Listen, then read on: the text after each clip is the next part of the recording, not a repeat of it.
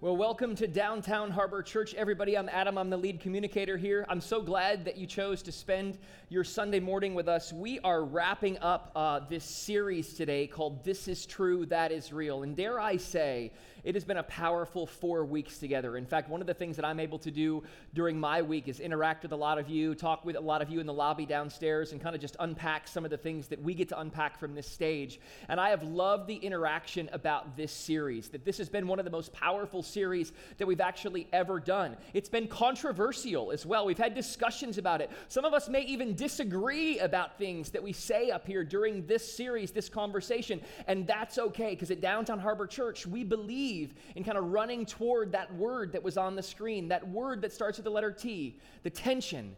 The tension that exists between things that we know are true, yet the realities of day to day life. And what do we do with those realities when we face them? How do we engage those realities? Because a lot of churches run from those realities. What does that look like?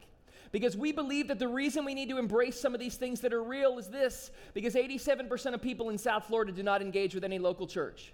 If you've been around Downtown Harbor Church, you've heard this stat before. If it's your first time here or you're new here, you don't know about this stat, but it's true that we live in a very unique community, right? Where 87% of people do not attend any local church here in our community.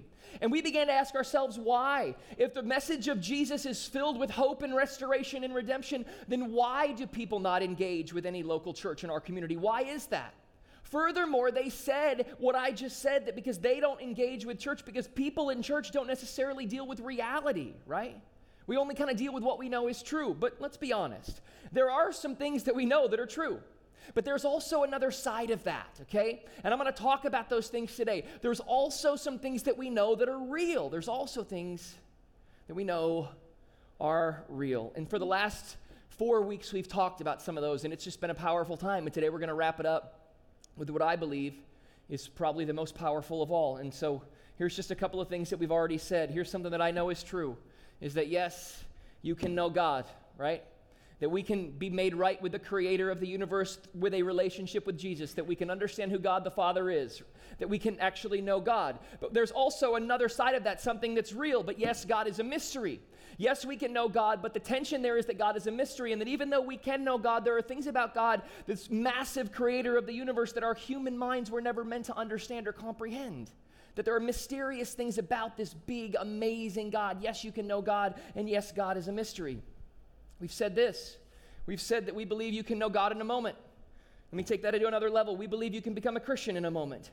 That it's one decision, it's one prayer, it's one pivot in your life when you say yes to believing that Jesus is who he said that he was, and then pivoting your life to following after his teachings. Yes, you can know God in a moment. but we've also said this the reality is it will take you forever to figure out what that means, and that you will be going on a journey and that you'll be going on a journey with a lot of other people who are trying to figure out who this massive, amazing God is. Yes, you can know God in a moment, but yes, it will take you forever to figure out what that means.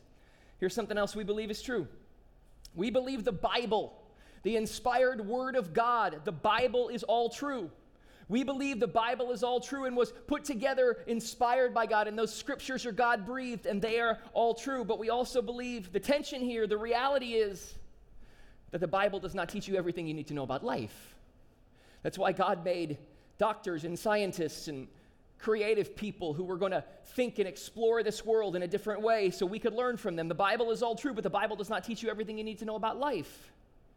We said that this is true, and it's totally true. We said that trust leads to stronger faith. That when you trust in God with all your heart, when you trust Him with your entire family, your career, your relationships, that you will understand that trust leads to stronger faith, absolutely, even when things aren't going your way. But we also said the other side of that is this the reality is, is that as much as trust leads to stronger faith, so does doubt. The doubt leads to stronger faith, that when we have questions, or doubts that we bring them to the surface and talk about them and unpack them and do that together as a group of people when we can actually say, okay, it's okay. It's okay to doubt. We at DHC encourage you to bring your doubt here. Don't run from your doubt. You're welcome here with it. That's why we do what we do. There will always be a seat in this room for you, regardless of what doubt you have. And then we said this, maybe a really controversial one, right? We said, yes, your beliefs matter that your beliefs are important. Specifically, if you believe in the scriptures, that those beliefs are important. But we also said the other side of that is, is that yes, your beliefs matter, but people matter more. Did he just say that? Yes, he did. And the reason is, is because I didn't say it. Jesus told a story that proved this point about a man who had two sons, and the younger son went and spent his portion of, of his inheritance early, lost it all, and then decided to make his way home. An old Jewish law could have allowed him to kill and stone his son, but he chose to love him and hug him, put a ring on his finger, kissed him on the cheek, and threw him a party. Where Jesus goes, Yes, your beliefs matter, but yes, people matter more. And then last week, we said this. We said, we said about church, we said, yes, you should enjoy going to church. This process, these people, you should enjoy this process. This should be something you enjoy. That the local church is not just a building or an institution, that it's us together. You should enjoy this. But we also said that the reality of the situation is, is yes, you should enjoy going to church, but yes, you can enjoy living in the world. And I'm not talking about the evil world system because evil does exist and fights against God and good things. Like, I'm not talking about that. I'm talking about the people that God has made, the cultures that God has created, the beautiful things that God has made. Yes, you can enjoy living in the world. There are things in this world other than church, even though you should enjoy going to church. And lastly, we're going to talk about two today that I think are just really, really important. Dare I say, as I began the message with, maybe the most powerful. So let's just dive in. There's no bones about this today. It's going to be deep, it's going to be meaningful, and I think that we're just going to really feel something as we leave here together because we're going to say yes to this today. Yes, God has an ideal. If you look at the scriptures, if you look at the Bible, God lays out a very perfect blueprint of how you should actually live life. God gives you a way to live, and it's an ideal life. Yes, God has an ideal. And if you look and follow those scriptures and the principles that he teaches in that text, that book, I will tell you something, gang, they work. Those principles work. God has an ideal. In fact, the way God teaches you to live, dare I say this, the way that God teaches you to live is the best way to live life, is the absolute best way to live life. But I will tell you this we say this around here. Once you say yes to Jesus, and if you have not said yes to Jesus yet in your life, you should do that because he is the only thing to ever walk the face of the earth, the only person to claim to be the risen Messiah, then to predict his own death and resurrection, proving that he actually is God. If you have not chosen to follow him yet, you should do that in your mind and heart. But I'll tell you this when you say yes to following after Jesus, you will be better at life and you will have a better life, right? It's that ideal, right? Because there is a right and a wrong way to live. I don't know if you know this. There is a right and a wrong way to live, and God's idealistic way lays that out for how we should live. And those of us who haven't lived up to the ideal, dare I say, every single person in this room, including myself, understands something. We understand that when you live the wrong way, there are consequences. That when you live the wrong way, there are consequences to your actions.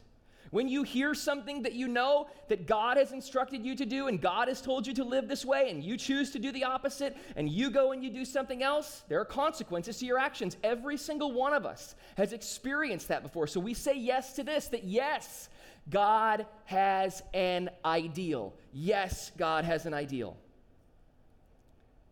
So what? We get that. Most of us, even if we've never been to church before in our life, understand that the scripture, the Bible, sets out principles that we should live by. But so what? What happens when we don't measure up to the ideal?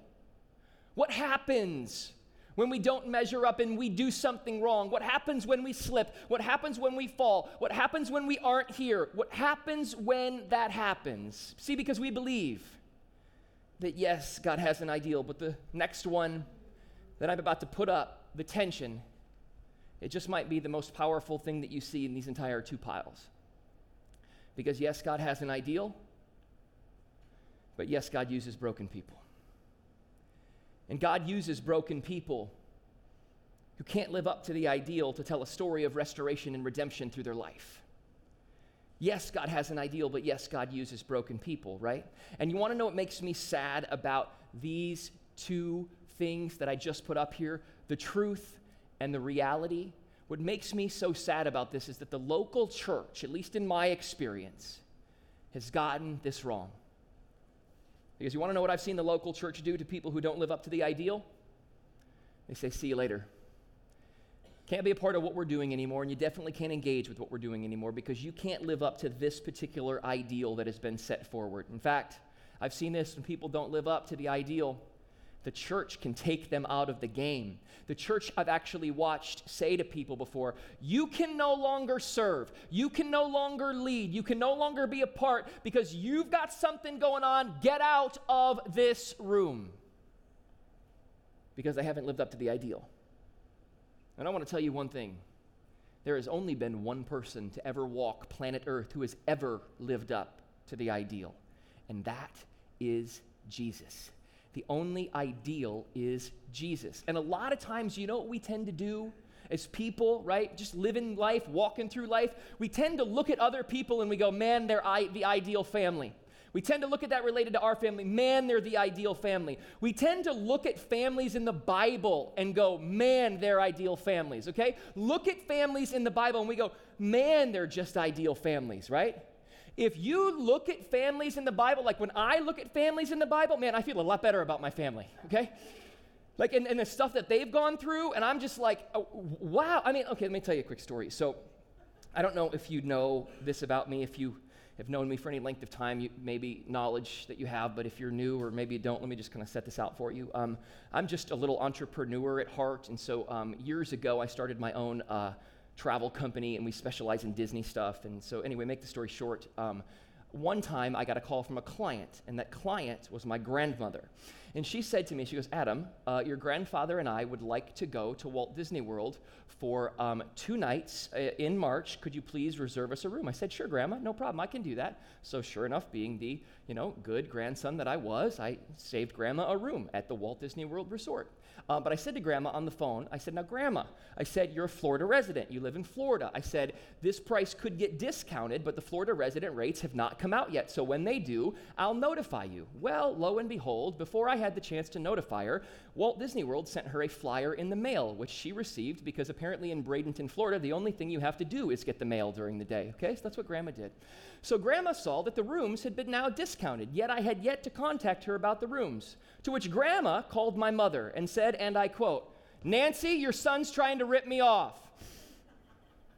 My mom calls me. She goes, Hey, why are you trying to rip grandma off? And I said, Mom, I said, I run a church. and I'm, I'm not going to rip off my grandmother. And she goes, Well, grandma claims you're trying to rip her off, and she's canceling her booking with you and rebooking on her own. And I said, What in the world is wrong with my family, right? I said, What in the world is wrong with you people? Thinking I'm going to rip off my 81 year old grandmother. Fine, not a problem. I said, She can take her business elsewhere, right? This is great, right? But, but here's the deal we all have stuff like that. It's different in your family than it is in my family. And you know what? Thanksgiving's coming up, and I can't wait to talk about Thanksgiving because it's going to be nuts at your house, just like it's nuts at my house. And you can already see that aunt who has had way too much to drink and saying something that they should not say, right? You know what I'm talking about. You're laughing because you get it, right? But here's the deal we tend to think that everybody needs to measure up to an ideal, right? And I'm not saying that God doesn't have an ideal. We say yes to that, He does. But when people feel like they can't measure up, do you know what happens specifically in the local church? When people feel like they can't measure up, they just give up. And that's one of the reasons people disengage with church. Because they go, I'll never be that. I can't be that. My past is broken. I can't be that.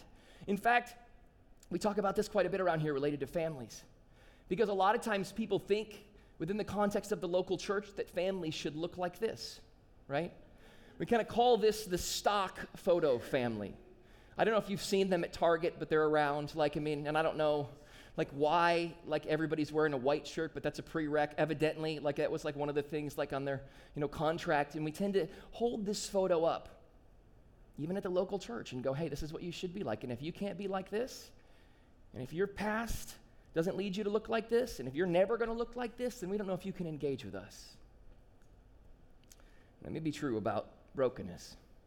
There will come a time in each one of our lives when we are broken. There will come a time in each one of our lives when we experience brokenness. Maybe you've just experienced it. Maybe you're going to experience it soon. Maybe you're in it right now. I guarantee you, I make very few guarantees, but there will come a time in each one of our lives when you will experience brokenness. But the good news is, God is there and the local church, as you experience brokenness, should be there. The Psalms are beautiful books in the scripture, right? Beautiful chapters written to just give praise to God. It says this in Psalm 34 18 the Lord is close to the brokenhearted. Brokenness. He rescues them. He rescues those whose spirits are crushed. Psalm 147 3 says this He heals the brokenhearted and binds up their wounds. Allow me to tell you about broken people. Allow me to tell you about what God does when brokenness happens, right? Allow me, and, and don't miss this, this is so key, right? Look up here, look up here, this is so key, right? God doesn't throw away broken people. God does not throw away someone who deals with brokenness. What God does, if he will if you will allow it in your life, he will restore you and use your story of redemption. That's the truth. God doesn't toss out broken people, and neither should the local church. God will restore you and then allow you to, in the right time, use your story of restoration and redemption to maybe someone else who needs it. Don't understand, don't misunderstand that I believe that yes, God has an ideal. I believe that God has an ideal. But I also believe there's another side of that. And those of us, every single person in this room, who's dealt with brokenness and come through it knows that you can be used and that God's not going to toss you away, that God uses broken people.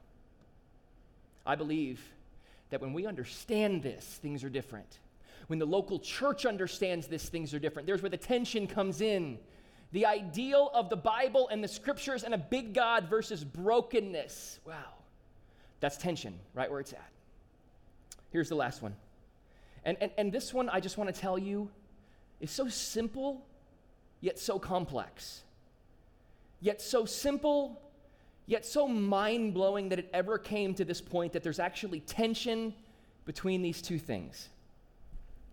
Here's something I believe I believe that yes, God is good. I don't, I don't know if you believe this or not, but I believe this. I believe that yes, God is good. I believe that God is a good God. I believe that God proved that he was good and proved his character when he sent his son, Jesus, the risen Messiah, into this world to prove the character of God. Unfortunately, we run into something.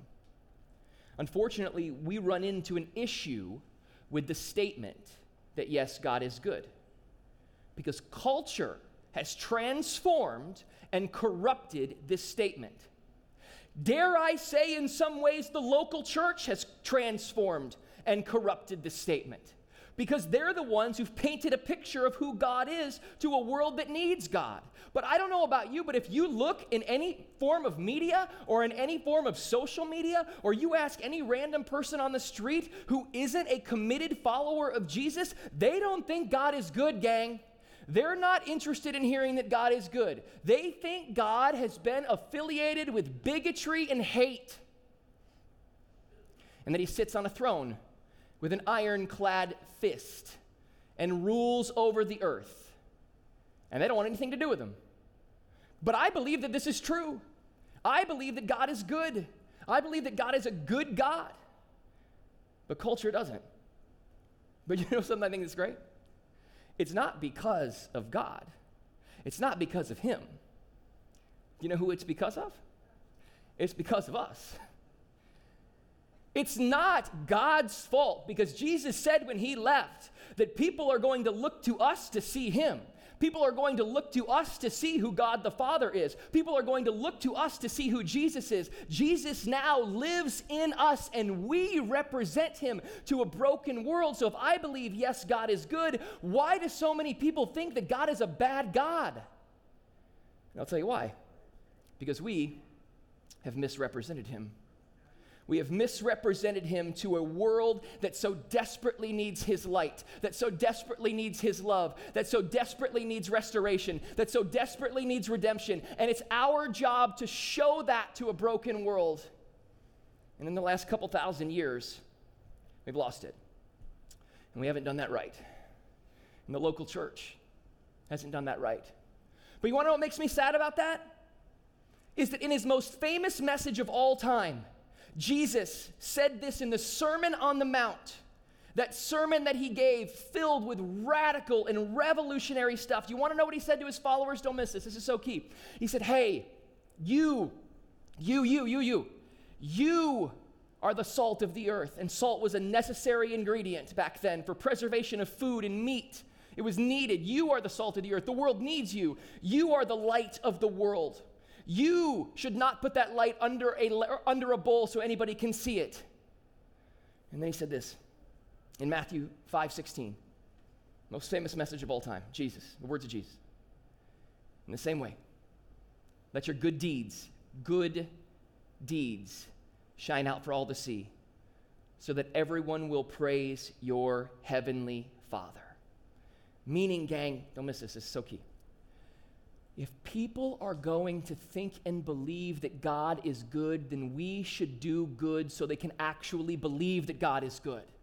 If they're looking to us to understand that God is a good God, then it's our responsibility. So we say something like this Yes, God is good, okay? And we also say the tension here is this, right? Yes, God is good, and you should do good. You should do good. And, and, and, don't, get, don't misunderstand this. Let me explain why there's tension here, right? You should not just do good to do good. You should do good so that people can see your good deeds and understand that God is good. If we are representing Jesus to a broken world, that is why we should do good. Not just because it brings joy to us or we should do good because we're a do gooder. We should do good so it brings glory to our Father in heaven. But you know what happened over the course of time in the local church? there became this conflict. This is what I didn't, I didn't understand this. There became this conflict between God and good. It was like, if you engage with church, the only thing that you should do to know God better is to come more, to read the scripture more, to attend more studies, to come on Wednesday nights, to come on Sunday nights, to be in a room more and more and more. And, and, and if you do good, that's fine, but that's really not honoring to God. What's honoring to God is what you do inside these walls and when you engage with the people in the local church. Whoa, whoa, whoa, but Jesus said you should do good. How did that line up? You should do good, not just for good, but to glorify your Father in heaven. So let me make a statement. These two things, God and good, the local church is confused the heck out of them. They are not mutually exclusive. These two things are not mutually exclusive. They go hand in hand. Dare I say, you need to do good so that people can see that God is good. We need to be out there in our city so that people can see that Jesus actually is alive in us just by doing good things. See, one of the things that we believe here at Downtown Harbor Church is this is that missionaries are good things. If you don't know what a missionary is, generally a missionary is described as someone who goes to bring the good news about God to a foreign place. And we believe that that is a very good thing to do. In fact, it's very honorable to leave where you were brought up and to go sacrifice everything to move somewhere else. But we also believe this we believe that people have forgotten how to be missionaries in their own cities. We believe that people have forgotten how to do things right where they're at. And so let me tell you something real quick. I'm going to move this just out of the way so everybody in the room can see. Last Friday night, we had a chance to um, be a part of a volunteer event at a local elementary school called Harbordale Elementary, which was really cool. In fact, I'm going to ask the guys to just kind of scroll through some pictures up there. Um, and we just wanted to give back to our community. We wanted to give back. There, hold on, stop right there, okay? There's me selling tickets, all right? So they put me at the ticket booth, okay? And I was like counting out like things at 25 tickets, and I finally, you know, I'm, we're dying out there because you know it's probably nine. The humidity has not gone down at all. I don't know why. It's almost November. Come on, cut us some slack up there, Lord. But what I'm saying is, finally asked for a Lacroix. They were nice enough to give me one. It was fantastic. But oh, here I am counting out tickets, and then finally I got relieved, right? I got relieved, and I went over and I was helping my wife with. You can keep going now. I was helping my wife with like a sledgehammer game, and I was worried a kid was going to take one off the face, but they didn't, thank goodness. But let me tell you something. We just did this to show up in our community. And you want to know what the director of the event said to us? Said, I just think that anyone who supports in the effort needs to know how appreciated you are, and how all the funds that were raised on that night were just spent that we were a part of for teachers and kids, an accelerated reader program, scholastic reader program, mountain math, iPads, at least 30 of them in the last couple of years. $200 to every teacher before school starts to jumpstart their classroom, a remodeled media center, replace the kindergarten through second grade playground, rugs in every classroom, cafeteria fund. No child will be denied a hot lunch due to inability to pay. Just because people decided to show up and to do something good. But it wasn't about us. We don't need anything. You know why we did it? To show people that God is good. And you want to know what else is so interesting about that? I guarantee you, not one person that night had a conversation about Jesus or salvation. The only thing we did was show up. And that's the point. We should do good so that people can see that God is good. In fact, one of the most famous people in the history of Christianity, John Wesley, the founder of one of the denominations that is the biggest in the Christian world, Methodism, said this, and it's an amazing quote. And I think it's so important for us to understand this quote and how key this is because this is what he said, and it was so cool. He said this He said, Do all the good you can by all the means you can, and all the places you can, at all the times you can, to all the people you can, as long as you ever can. John Wesley. In fact, let's do it again, right? Because it's so fun. And it's so meaningful and impactful, you just got to hear this. Do all the good you can by all the means you can, in all the places you can, at all the times you can, to all the people you can, as long as ever you can. John Wesley. Here's the deal there's this idea that God is bad and this tyrant, and it's our fault. We have to do more good so that people can see that He is actually good and the most amazing thing that can ever happen to your life. And you know what? I interacted with so many different people at Harbordale Elementary. And they asked me because they've seen me before. Probably I used to work at another local church in town, and some people have seen me around. I've done some events, and they everybody asked me the same thing: Why are you here? Do you have a kid here? And I was like, No. And they're like, Why are you here? And I was like, Just to be a part of the community, to show up to help, to volunteer. They're blown away to do something good so people can see that God is good. So each week we put the word practical on the screen to go, okay, what does this mean for our life? What does this actually mean for us here today? How do we put this into practice, these tensions in our life today? The first one is this, and it's related to brokenness, right? It's related to ideals and brokenness. I want everybody in this room to look at this, and I want you to reframe your brokenness. I want you to think of your brokenness in a different way. Because so often, what happens is, is when we're broken, we run from the local church. We run away from the very place that actually might be able to embrace us and help us. Reframe your brokenness specifically here at Downtown Harbor Church. Bring your stuff, bring your junk, bring your brokenness. We want you here. We want you to be a part of what we're doing. We are a two year old church plant that each week and week out just grinds it out with people who deal with brokenness. Bring it. You always have a seat in this room. And do not disengage with church if you are broken. Please, just hear me on this. If you experience brokenness, just do not disengage with church because you are broken. And the other one is this as we talk about this last tension that we've talked about, right? We've talked about this. You need to do good for others. You, right where you're at, need to do good for others in any way that that looks like. We're going to provide opportunities here. Part of our strategy at DHC is this, and it's key for you to understand this. We do not do our own events. The reason is, is because we never want to appear to our community as a place that is walled off from them. A lot of churches just build a building and they go, they'll come to us. That field of dreams mindset. If you build it, they will come. Worked for Kevin Costner, doesn't work for a lot of local churches. That's why we go to them. And we go into the community to do good so that people can see that God is good. But I want to take it to a step further because the practical is do good for others. Do it locally. Do it right where you're at because people have forgotten how to be missionaries in their own cities. Yes, God is good. And yes, you should do good. This is true. That is real. And do you want to know what people told us when we asked them about why they didn't engage with church?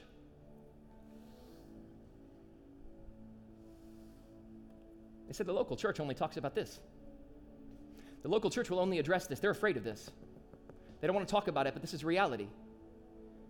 And I can't do all this. I understand it's true, but I have questions. I doubt. I'm broken. I can't measure up to that ideal. My family will never look like that. How can I engage? So, what we've said is as much as that is true, that we at Downtown Harbor Church are going to embrace the tension of reality as well.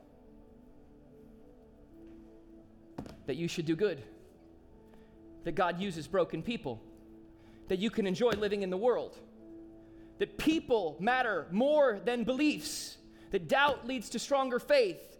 The Bible does not teach you everything you need to know about life. It will take you forever to figure out what it means to follow after God, and God is a mystery. And, gang, when we embrace this, we embrace the realities that people face on a day to day life and don't turn a blind eye to it. That's what's real. That's tension. And that's the conversations that we're going to continue to have as people continue to grow in their faith here at Downtown Harbor Church. And I would encourage you in every conversation that you have, because you're going to have them, in every coffee or lunch that you have, because you're going to have them, you're going to talk. Embrace what's real and understand what's true. There's tension. Embrace that too. Let me pray for us. Father, thanks for who you are and just what you do in our lives. And God, I'm thankful for the last five weeks that we've been able to spend together, that we've been able to embrace tension. We've been able to talk about reality, knowing, yes, God, these things are true and we believe them. We're the first people to confess, God, we believe that these things are you and true, but there's reality.